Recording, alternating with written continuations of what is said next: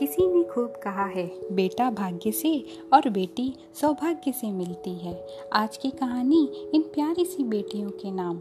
अमित एक सुलझा हुआ इंसान और पेशे से डॉक्टर था। उसके 2 बेटे थे मगर कोई बेटी नहीं थी। एक शाम उसने अपनी पत्नी को दिल की बात बताई।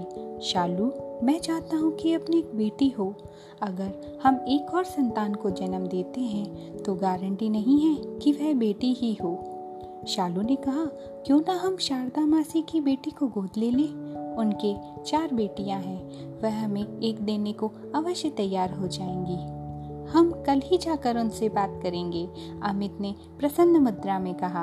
अगली सुबह दोनों उत्साह से उठे, बच्चों को तैयार कर स्कूल भेजा और स्वयं जल्दी जल्दी तैयार होकर दिल्ली की ओर रवाना हुए। अभी थोड़ी ही दूरी तय की थी कि अमित की नज़र एक नन्ही सी लड़की पर पड़ी जो कचरे के ढेर में खाना तलाश रही थी।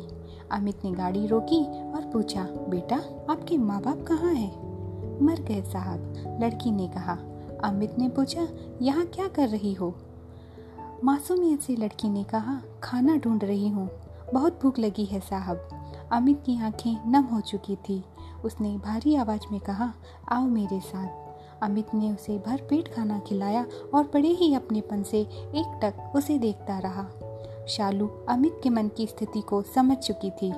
उसने बड़े ही प्यार से अमित के कंधे पर हाथ रखकर कहा, शारदा मासी के पास धन दौलत की कमी नहीं है, वह अपनी बेटियों को बहुत खुश रखेंगी, लेकिन इस मासूम का कोई नहीं है, क्यों ना हम इसे ही गोद ले लें। अमित ने मुस्कुराते हुए कहा, तुमने मेरे मन की बात कही है। अब उन्हें एक बेटी मिल गई थी और एक अनाथ को परिवार। अपनी बेटी को पाकर वह दोनों बहुत खुश थे और उन्हें अपना परिवार पूर्ण लग रहा था, मानो वह एक दूसरे से कह रहे हों, बेटी से ही तो खुशहाल जीवन संसार है, बेटियों से ही फलता फूलता परिवार है, बेटियां सब रिश्तों की पालनहार है, बेटियां तो ईश्वर का अमूल्य उपहार है। इसीलिए मैं आप सबसे कहती हूँ, जहाँ तक हो सके दूसरों की सहायता कीजिए, मदद कीजिए, सुनते रहिए, स्वस्थ रहिए, खुश रहिए, क्योंकि आप खुश तो आपके अपने खुश। धन्यवाद।